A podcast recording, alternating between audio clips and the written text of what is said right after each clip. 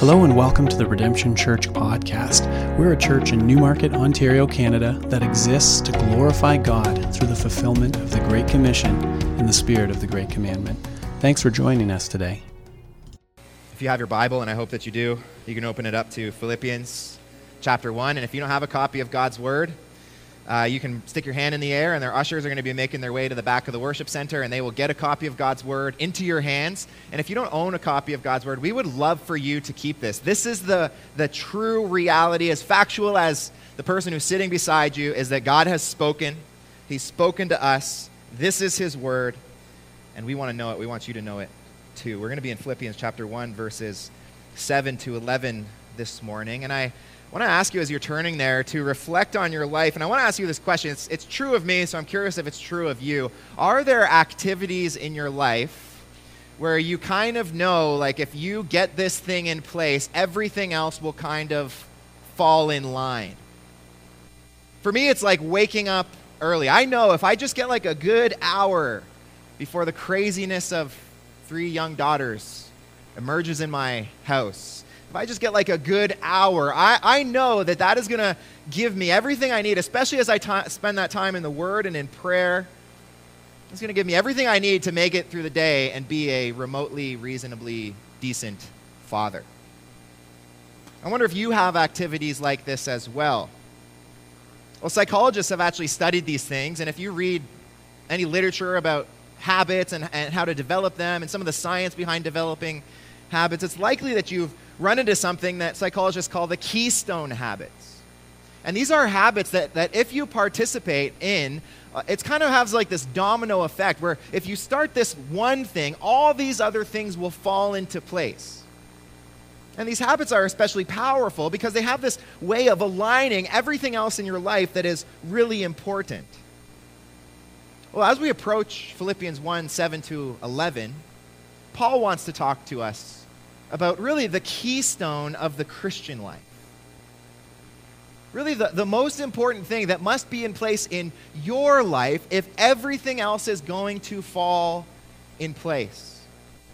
And as we hear what Paul has to say to us, really about the keystone of the Christian faith, what I want this to do for you is kind of like to take some pressure off because Paul is really pointing our minds to one thing. He's saying if, if you have this one thing and it is abounding in your life and you are growing and deepening in it, then everything really everything else is going to fall into place. Paul is confident that if you have this in place, everything else in your life will, much like a domino effect, fall into place. And that thing is a deepening, a deepening affection for Jesus. And so let's read this together. Let me show you what Paul's talking about here. And I think that the core, the meat of what Paul is speaking about here really is in verse 9. And so pay special attention to that. But let me start from verse 7. Paul writes to the Philippian church It's right for me to feel this way about you all because I hold you in my heart. For you are all partakers with me of grace, both in my imprisonment and in the defense and confirmation of the gospel. For God is my witness how I yearn for you all with the affection of Christ Jesus. And it is my prayer that your love may abound more and more with knowledge and all discernment, so that you may approve what is excellent and so be pure and blameless for the day of Jesus Christ, filled with the fruit that comes through Jesus Christ to the glory and the praise of God.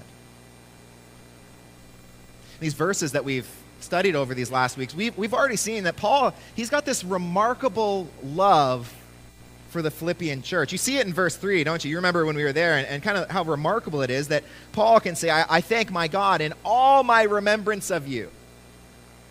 He looks at this church and he, and he says, You give me so much joy as I think about your faith, as I think about your growing, that every time I remember you, I'm filled with thankfulness, I'm filled with joy verse 7, Paul's talking about these feelings that he has for them, and we, and we understand that these are feelings of thankfulness and joy. And, and in verse 6, this is special confidence that, that these Christians are going to make it to the end. And so, something, this, this keystone kind of fuels Paul's prayer. And as it is his desire in verse 6 that the Philippians make it to the end, that the good work that has begun in them is brought to completion at the day of Jesus Christ, Paul is going to direct our attention to the one thing that is necessary for us if that is going to happen, if we are going to make it. Paul says that your love may abound, that your love may deepen that, that your Christian walk may be a daily deepening of abounding in love more and more and more and more. This is the keystone of the Christian faith. This is the fundamental foundation that is required for all those who, Paul says, who will stand pure and blameless on the day of Jesus Christ to the glory of God. It is that you have a heart filled with love for Jesus that is abounding more and more in love for Jesus. In other words, we could say this love for Christ is the single most important possession of Christians who will endure to that final, final day. And another way we could say it is this that, that a, an abounding love for Jesus is the only thing that, with like this sort of magnetic attraction, will bring things of eternal value into your life. And so long as your heart lacks this abounding love for Jesus, you will attract all these things that at the end of the day, when all is said and done, have no eternal significance.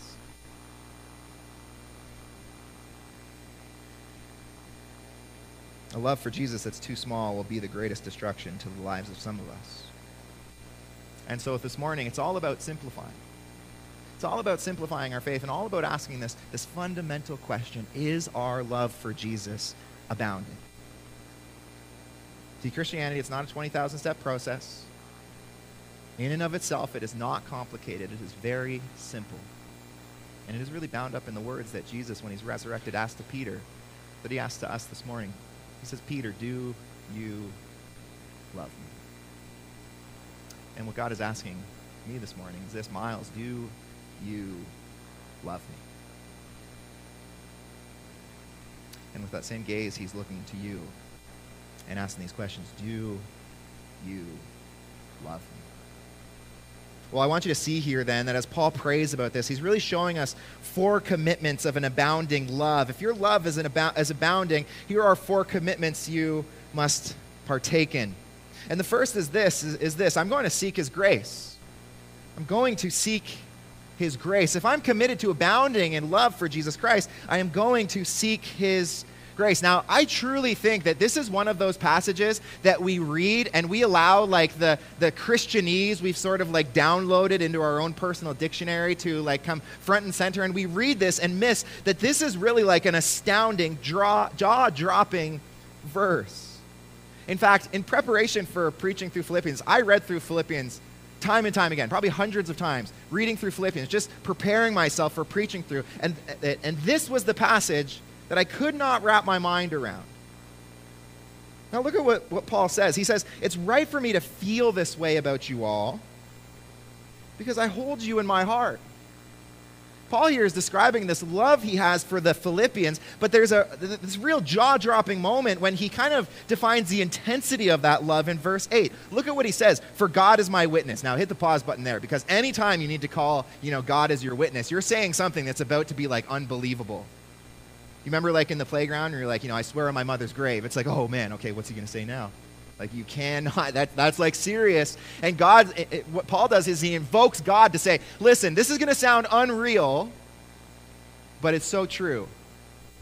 and look at these words that Paul says in verse nine: "How I yearn for you all with the affection of Christ Jesus." Do you know, Christian? Do you know that there is a way for you to live in which you will become a vessel which Christ's love pours through?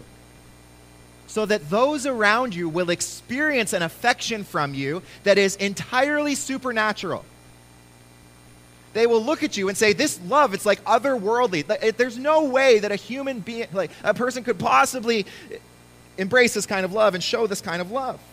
It's a supernatural love. And what God is showing us this morning is that there is a way that we can become vessels of the very affection of Jesus Christ. Like, think about this for a moment. This is what Paul says I'm loving you with the same intensity that Jesus Christ loves you with. And in my mind, you know, I'm reading this and, and preparing for this and thinking, like, I can't do that. But I want to. Like, I, I'm thinking about my, you know, my role as a pastor. And then, like, listen, I, w- I want to love the sheep. But if I have a choice between loving the sheep with like as, as intensely as I can love them and loving you all as intensely as I can love you and loving you with the very affection of Jesus Christ, well, well the, the choice is so clear. And as a husband, I'm thinking about, you know, if I could show my wife my own love, you know, which is so often flawed, it's like so often selfish. It's so often covered with like this pride. It's so often filled with anger. Or I could, you know, show my family the very affection of Jesus Christ. Well, what I want them to see in me is the affection of Jesus Christ. It's, it's so pure, there's nothing like it.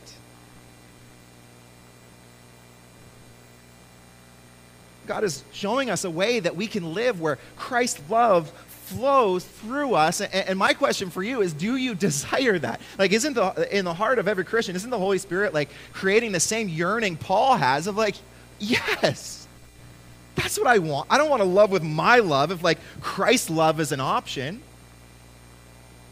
I want to love people with the very affection of, of Jesus Christ. I mean, for a moment, will you think about the, the comparison? Think about your own love for a moment. Is it, I mean, at its very nature, isn't your love for people finite? There are people in your life right now that at one time you like really loved and, and like they've just grown far away from you. And you realize there is like there, there is a level of love there, but it was not this infinite love. And don't you ever feel like, you know, even the per- people that you love the most, you just feel like, oh man, like uh, th- this, this, th- th- my, this world can't contain the amount of love I have for you. And that's a reality of like the that your love is limited. You don't know what it's like to fully and infinitely love someone. Well, Jesus, he he does know what that's like. Jesus' love is infinite. This is why as scripture talks about the love of God, you know what he says? Uh, scripture doesn't just say like, you know, God God he's really good at loving. It doesn't say like God he loves a lot. Scripture actually has no way to like categorically define God's love apart from to say this God is love. So that Jesus is love that is clothed in flesh. It is an infinite love. It is a love that flows infinitely from God. And so, listen, the Christian has, has a possibility to be a vessel, to be a funnel of a love that is infinite, that is so much larger than themselves. And so, my question then is how? How? I want to be like Paul. I, I want to show people the, the very affection of Christ Jesus. How, how do I get that to flow through me? Well, Paul tells us exactly how he came to love the Philippian church like this. Notice that he says in verse 7 that the reason he feels this way, you see these words here, for you are all partakers with me of grace. See, the fellowship that Paul and the Philippians share is that they both have sought and they both have found the very grace of God. Now, there are many ways that you can experience God's grace, but Paul points us specifically to how the Philippians and himself experienced. He, he says, both in my imprisonment and in the defense and confirmation of the gospel. In other words, these things became eh, the, the way in which Paul and the Philippians had experienced the very grace of God. Now, again, I don't want us to get caught up in the Christianese here. We hear a word like grace, we hear it like a million times a day. Oh, we're going to say grace. Oh, we grace to you. We need grace for other people. And, and I want us to really think about what does this word mean at its very heart. It's kind of become like this Christian buzzword, hasn't it? And so, what does it mean to be a partaker of grace? Well, at its heart, grace is undeserved favor. To have God's grace poured out on us is the very heart of the gospel. It's that God looks favorably upon us, even though in our sin we don't deserve that. Where we deserve condemnation, the gospel says grace is that there is therefore now no condemnation for those who are in Christ Jesus. This is grace. In, in God, we are receiving something that we do not at all deserve. And so here's what God is showing us very practically this morning. The fuel for otherworldly, supernatural love is experiencing a love towards you that you don't deserve. In other words, I recognize God's love for me, and this is exactly what Mark had prayed through this morning. I recognize God's love for me, and that drives me then to love other people. It is loving with the very affection of Christ Jesus. This is why John also says, and you know this verse, we love because he first loved us. It is this recognition that we are loved by God, we are forgiven by God, we are given undeserved favor by God, and therefore, out of the experience of that love, we then love others with the very grace, love, and affection for God. Now, listen, we are on the brink here of something that if, if, if you, you right now can internalize this truth in your life, there is freedom here. There is freedom here. Because you know what often happens in our Christianity? Often our motivation to walk for Christ, it becomes not grace, but law. And you know what the law says? The, the, the law is self preservation. The law takes the things that you do for God and, you say, and it says, I got to read my Bible so that God is pleased with me.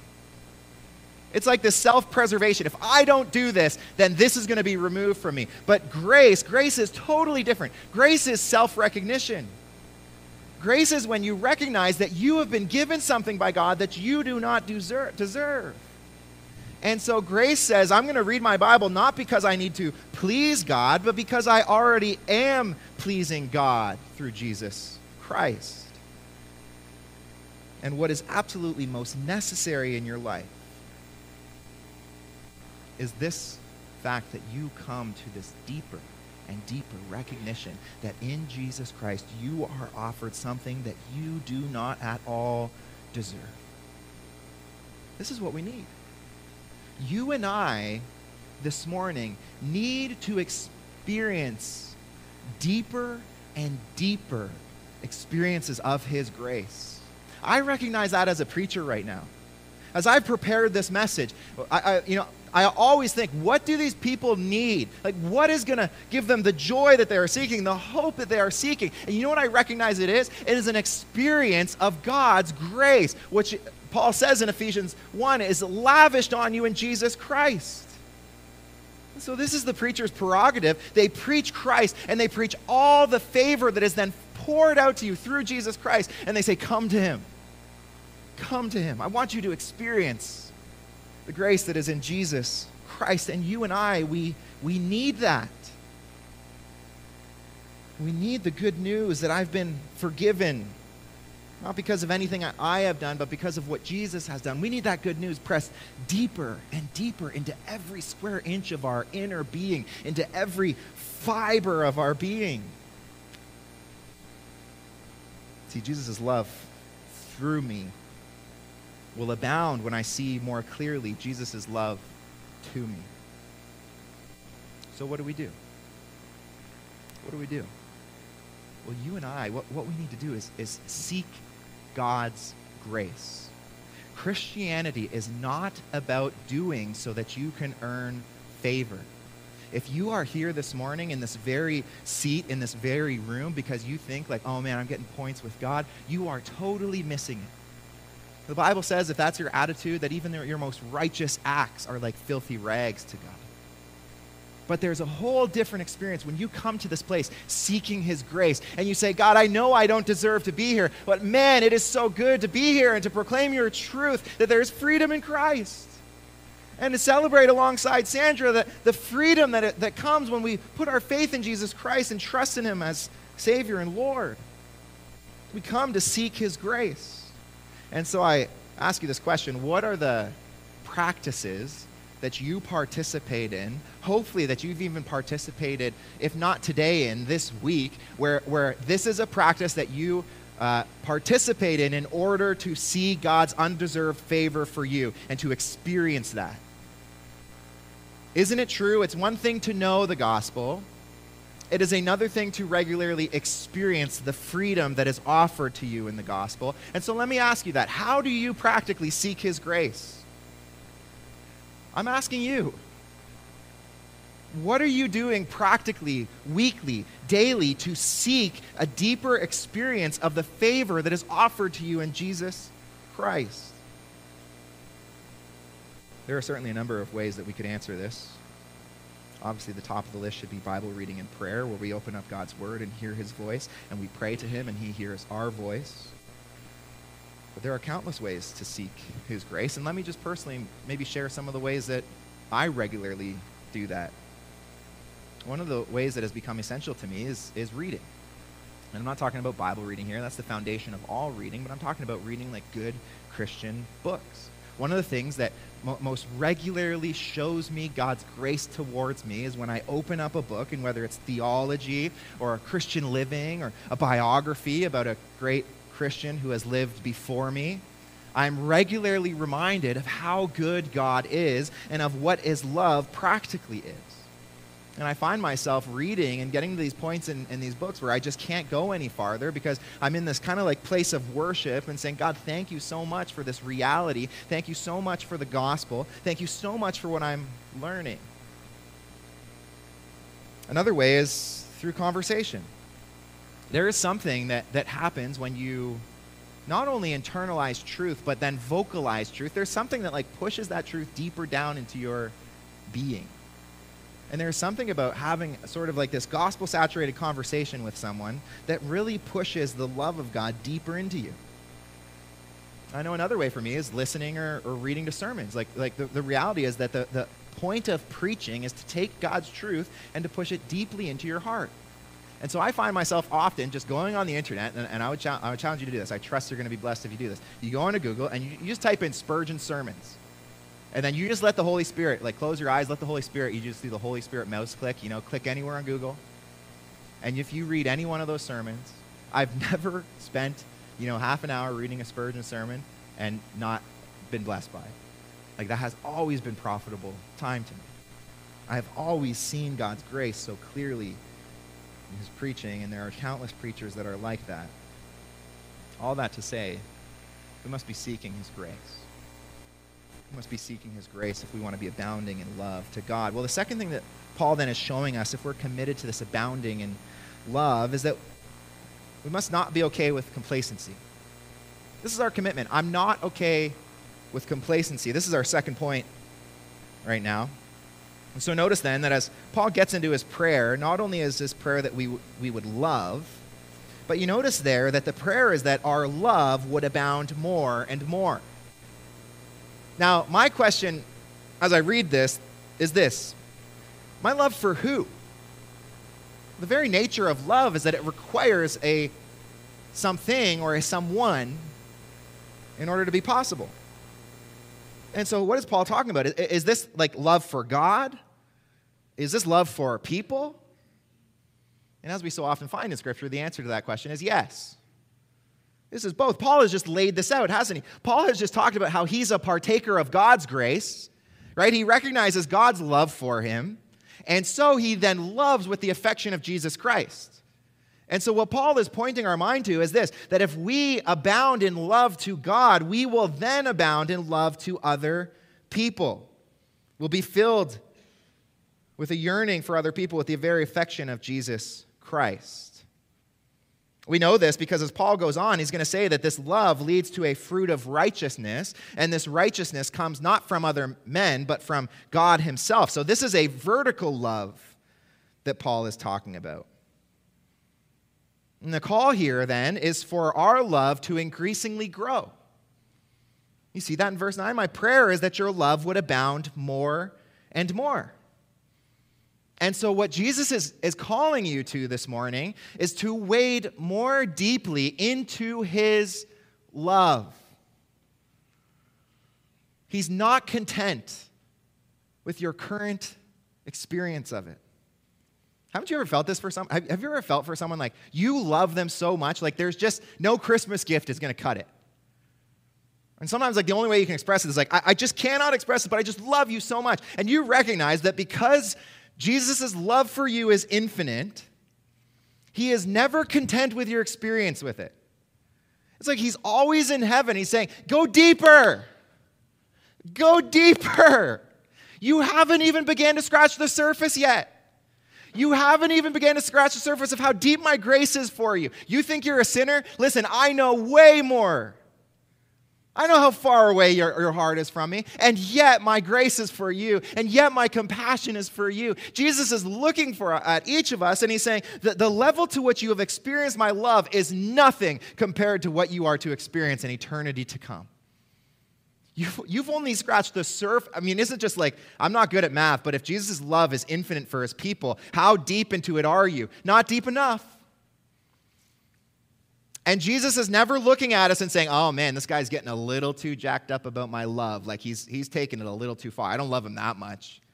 Like, you know, you remember that, uh, that first kind of dating relationship you had in high school where it's like the one person is like super clingy, the other person's like, oh man, like this person's got some wrong ideas. That is not Jesus for you.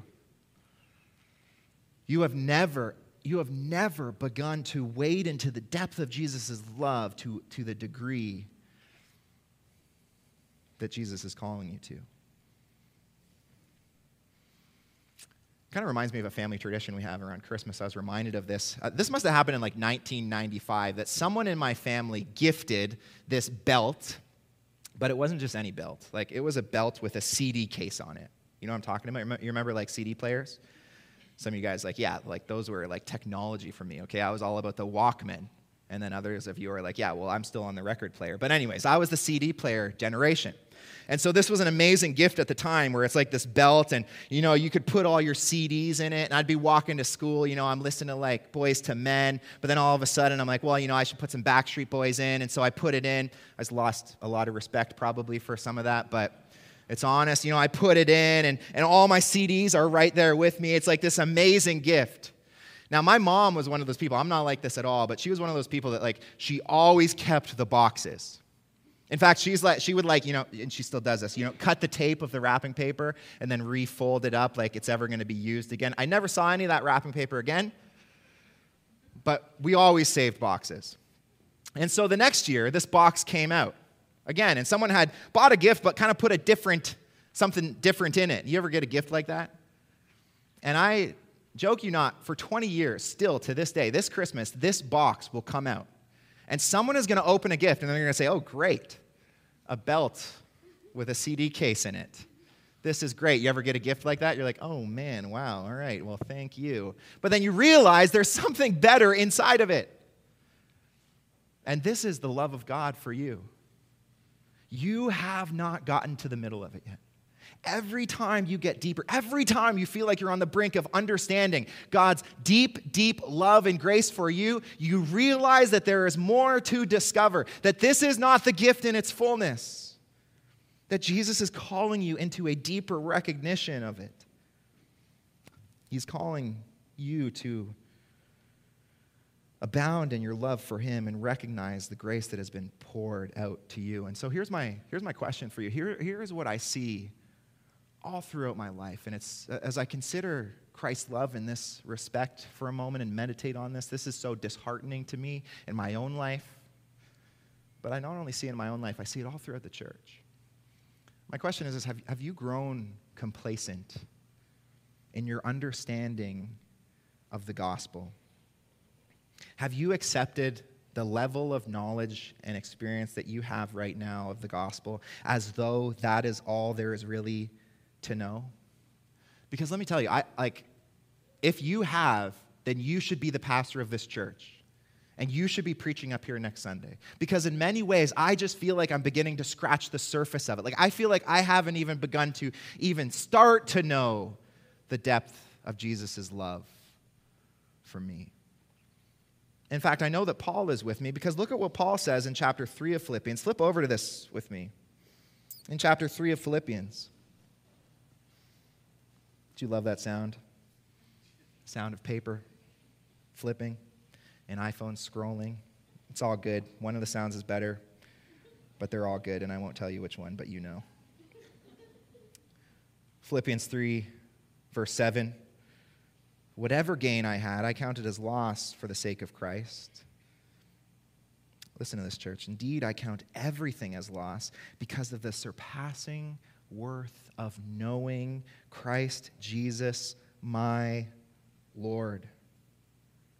For his sake, I suffered the loss of all things. I count them all as rubbish, in order that I may gain Christ and be found in him, not having a righteousness of my own that comes from the law, but that which comes through faith in Christ, the righteousness from God that depends on faith. Listen to this, church. Listen to these words from the Apostle Paul, like arguably the greatest Christian next to Jesus of all time. And this is at the end of his life. That I may know him that I may know him. Paul says, I just want to know him and the power of his resurrection and may share in his sufferings, becoming like him in his death, that by any means possible I may attain the resurrection from the dead. And listen to this this is the opposite of complacency. Not that I have already obtained this or am already perfect, but I press on to make it my own because Jesus Christ has made me his own. Paul is living his life with a daily greediness to understand and know God and his grace. Paul says, I live daily to press on into the fullness of the knowledge of God. And some of us live as though like we understand it. Yeah, I know Christianity. I know Jesus died. He rose again. You know, Christmas, baby in the manger really cool. I know it all. Like, I understand the gospel. And there is this whole side of Christianity that, we are missing this, this desperation for more. This, this, like thirst that should consume every Christian. You know that thirst where it's like you, are so thirsty, you just cannot get enough water. You, you are so parched, you are just drinking down as much as you can, as quickly as possible as you can. And it is, that, that is to be the feeling of the Christian. I have not experienced this yet. I need to experience it more. There's a difference between knowing and experiencing. You can know everything there is about the gospel in two minutes, less than that. But man, it's going to take an infinite amount of time, all of glory, to truly experience it. Well, third commitment we then make is this I, am doing what I know is right. I'm doing what I know is right. So notice next that Paul says this love is, is filled. You see this in verse 9 of Philippians 1. He says this, this love that is to be abounding is with knowledge and all discernment. Now, knowledge is the intimate awareness of truth. Love's always filled with knowledge. You can't love something that you don't know. Discernment, then, is not only the knowledge of that truth, but the proper application of that truth. These two things, they go hand in hand. First, you must know what is right, but then you must do what is right. You must know the truth, and you must apply the truth. Now, this is fundamental to our walk with the Lord. We all know someone who has all the knowledge, but they do not apply it. On the other hand, we know other people who, who like, they really are trying to apply it, but they don't really know what God said. I'm reminded of a person I once talked to. They told me, uh, you know, that God had told them to be a construction worker. They had received sort of this vision to be a construction worker. And I said, oh, well, how do you like it? They said, oh, I hate being a construction worker. And I said, I think you're probably applying something that God actually never said. And you're ruining your life because of it. And so there are these two realities. We, we know the truth and we apply the truth. We discern how to live according to the truth. Now, what God is doing here is giving us the how to to grow our love for him. How do we grow our love for him? Well, he says that if your love is abounding, it is going to be abounding with knowledge and truth. So so we're beginning to understand like practically what does an abounding love look like? Well, it looks like growing in a knowledge of the truth, but not stopping there, also applying the truth. Can I just like really simplify my job for you for a second in preaching? That's all the preaching is. Preaching is taking God's truth and then applying it to the 21st century. That's all it is. And this is all the, Christ, the, the, Christian life is. You read God's truth, you know God's truth, you come to understand God's truth, and then you live your life according to it. Now, the grammar here is so important. Notice that Paul says that our love abounds with knowledge and all discernment. So, this is how it abounds it, it is that you know the truth and then apply it. And as you're doing this, you're going to be growing this love for Jesus Christ. But notice that in verse 10, he says, so that you may approve what is excellent. See, our love, it is growing with this constant feeding of application of truth. And when that happens, when we are constantly living in the truth and seeking to understand the truth, but not only seeking to understand the truth, also seeking to apply the truth, what happens is our love begins to be transformed so that we then approve what is excellent. I want you to notice here that in verse 10, look at that verse with me, when he says, so that you may approve what is excellent, this really is the language of affection. What Jesus is saying here is that when you seek to know the truth, and then you apply the truth, what happens is your heart is actually changed. So then uh, instead of being inclined or approving of the things that actually dishonor God, you are inclined and approve the things that bring honor to God. This is the very function of uh, you know, biblical theology of the heart. This is how the heart functions. Your heart inclines you to certain things and it disinclines you to other things. This is who we are as human beings. This is why it's so interesting getting to know other people. Because as human beings, we have different hearts that are inclined to different things and disinclined to other things. We approve of certain things and we disapprove of other things. And so every person in here, at the very core of their being, who they are in their heart, is different because they approve and disapprove of other things. Whether it's on a, you know, very surface level, you know, the fact that most of us approve that McDonald's is the greatest fast food chain of all time and one of the greatest ways we can experience God's glory, and also one of the greatest pains that we can experience as well. Or whatever other surface, shallow argument you might have. But it's also on a deep level, on a very spiritual level. This is why you sin at its very core is because there's this brokenness of the heart that inclines you to these things that are actually disobedient to God and lead to your death. That is our brokenness. That's our sin. That at a heart level, we approve of things that are not excellent. We approve of things and are inclined to things that actually lead to our death. That's why you've never sinned and been like, oh man, I really don't want to do this. Oh man, I'm being forced into this. Instead, how do you sin? We sin joyfully. We walk right into it. This is what I want. This is going to be good for me. Because at a heart level, we have this brokenness that inclines us to these things that are broken eh, or, or, or wrong. And so in the garden, this is, isn't this what happened? Like Adam and Eve, they're, they're created and they are put in a garden, and God says to them, You can eat of every tree, and it will be good for you.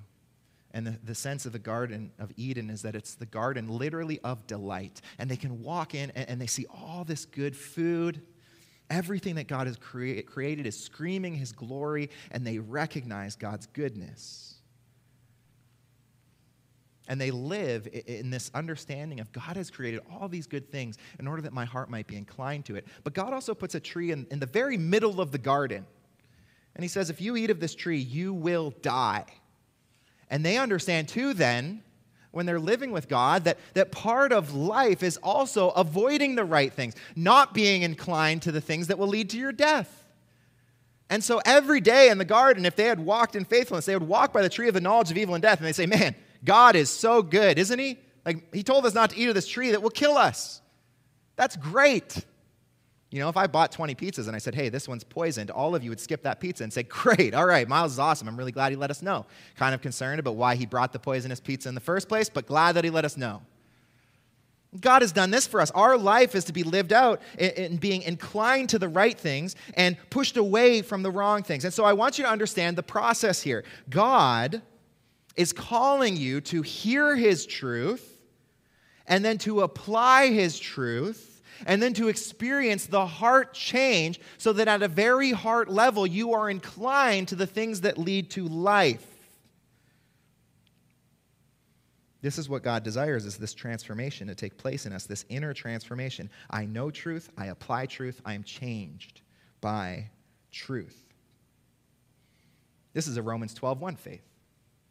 Paul says in Romans 12:1, "Do not be transformed to this world, but be transformed by the renewal of your mind, that by testing you may discern what is the will of God, what is good and acceptable and perfect." What Paul is saying here is that you and I, as human beings, we're always being formed. Whether we are being conformed to the things of this world or being transformed by the renewal of our mind according to God's word, you and I are always being formed. Every decision you make, every day, no matter how small or menial it is, it always forms you as a being, and it always either forms you closer to God and to having a heart that is inclined to the things that brings God glory, or it pushes you farther away. This is our theological reality. There is nothing neutral in this world. We are either always being formed in the image and likeness of God, or we are being conformed to the world to look nothing like God at all. This is why the psalmist says about idols, he says in, in Psalm 115, those who make them become like them, so do those who trust them. Do you understand this? That idolatry, it actually shapes you as a human being. And so the image here is that you are like this lump of clay. And as a human being, no matter what you're doing, you are always on a potter's wheel and you know that wheel it's spinning around. You are always be uh, you're like a lump of clay that is always being shaped either to look more like the image of jesus christ god's son or to look less like him. To look more like jesus or to look more like the world. And so the question for us now is to look back even on our week and say what, what potter's wheel have we been on? What, what have we been shaped by this week? Have I placed my hands in God's hands and asked Him to shape me to be like His Son? Or have I kind of like mindlessly and distractingly been shaped by this world? The fearful reality for many of us is that we just don't think about putting ourselves in the place where we will be formed to be the image of God's Son. And so we kind of just naturally come to this place where we're being shaped by these things that we don't even really know or think about. Maybe for some of us, the potter's wheel that we've been on this week has been Netflix. And maybe you're like, I don't have Netflix, I got Disney Plus. I got Paramount, I got Apple TV, I got Hulu, I got StackTV, I got Amazon Prime. All these, I mean, I'm probably missing like 40 of them, and you're like, no, I'm free. You didn't mention mine one. But you understand what I'm saying. It's like your 15 minutes of Bible reading cannot compete with the shaping that is happening when you consume all of this media. It can't compete. Like, what, what do you have in a week? If you, you read the Bible for like 15 minutes a morning, you come to church for like an hour on Sunday, you go to, maybe you go to small group, and so you're in a really good place. You're up to like four hours maybe. That's if you're really pushing it. And yet, so many of us, for hours and hours a day, are consuming this, this media that, that it's, it is shaping you, it is, it's transforming you. It's changing the way you think, whether you like it or not. This is a theological reality. You're like, well, I don't watch evil stuff, I only watch the good stuff. And yet the reality is that you're always being formed or transformed. What about social media? This is, this is terrifying. That the most powerful technology of our day is all pointed at getting your attention. And every time you scroll on Instagram, or TikTok or Facebook or whatever other social media. Some of you guys are trying to avoid this application. Like, nope, it's Snapchat for me. You didn't say it. Any other thing. Every post you see, it nudges you. And listen, there's a lot of great things on social media. But do you understand that you're being shaped by these things? Every single post is nudging you in a certain direction. And it doesn't matter how weak a little nudge is, if it happens a thousand times over the day, it's going to change the course of your entire life over a year. For others, it's the potter's wheel of busyness. You're just so busy with work. You're just so busy with family. You're just so busy with this. They're all good things. And yet, what it has done is, is made it so that you are never on the right wheel. You're never being shaped by God. You're too busy for God. You're too consumed with these other things. Because you lack the wisdom to say no to the lesser things of lesser importance, you are not being transformed by the gospel. We need to understand this. We're being transformed. And the one who's growing in affection says this I want to be transformed by God. I want to do the things that gets me on God's potter wheel, in, in, which He is shaping me and transforming me according to the image of His own Son. I want to do the right things. Lastly, I want, to see, I want you to see this that those who are committed to abounding love seek a greater glory. Notice the outcome here. Paul says in verse 10 that when our love abounds, he says it will prove what is excellent and so be pure and blameless for the day of Christ, filled with the fruit of righteousness that comes through Jesus Christ to the glory and praise of God. Can I ask you this question as, as you prepare for this day? Paul is obsessed with this day, isn't he? Remember in verse 6, he talked about the day of Christ. And here again in verse 11, he's talking about the day of, uh, verse 10, he's talking about the day of Christ. Paul was obsessed with this day, that, that, that, this historical, factual day that is coming, in which every human being will stand before the Lord. And Paul is asking us to reflect are you living now in a way in which, when that day comes, you will be ready to be presented to God in all of the glory and praise and splendor in which He has been preparing you through sanctification. It's such an important day in Paul's mind. It's, it consumes all of his thoughts. We have days like this, don't we? Those of us who are married or have, are um, about to be married, you, you know what the, it's like to have like this big day coming, right? You're, you're engaged and everyone's asking you, oh, you ready for the day? Have you sent out invites for the day? Are you prepared for the day? Why? Because it's a really big deal. Like it's this really special thing where the groom stands on, you know, whatever the stage and is, the bride is presented to the groom in all of her glory. In all the days leading up to this day, all, all the love that has been stirred up in both of these people's hearts. They're preparing for this day because it's such a beautiful thing. It's such an important day. It's such a special day where the groom gets to receive the bride. It's kind of like this trend that's been happening in weddings. I, have noticed in my own life, at least, that people are less and less interested about the bride, which is probably a really big mistake, and more and more interested in that moment as the bride's walking down, uh, you know, about the groom. Can you put your hand up? Who are you looking at? If you're looking at the groom, can you put your hand up for me? Anyone? Anyone? Okay, so a few of us, more than back in the day, right? You're looking at the groom. Oh, is he crying? Oh, is he saying the right thing? You know, some of you guys are looking at both. Okay, that's fine. Is, is he standing the right way? We want to know, like, is, is the groom receiving the gift the way that he should be? And doesn't it fill your heart when the groom's like receiving the gift the way that, it, that he should? He's so filled with joy, you know, tears are streaming down his face. Like he's not looking anywhere else. He's not that distracted. He's ready for that day. He wants to receive this gift in all of her love. And she's all, you know, dressed up and wearing like the most unfunctional dress in the whole entire universe and the groom is receiving this beautiful gift. How um, the groom had been prepared for that day in every way, filled with love for his bride. How brutal would it be if on that day that groom was standing there and, and this gift is being presented and you know he's on his phone. And he's scrolling and he's you know he's making a joke with his best man and they're laughing and he's, he's all distracted there's not like this love. There's not this love for this person coming down the aisle. And you look at this and, you, you'd be like, there's a serious problem here. Like, are you not excited? Isn't this not like the most important day of your life?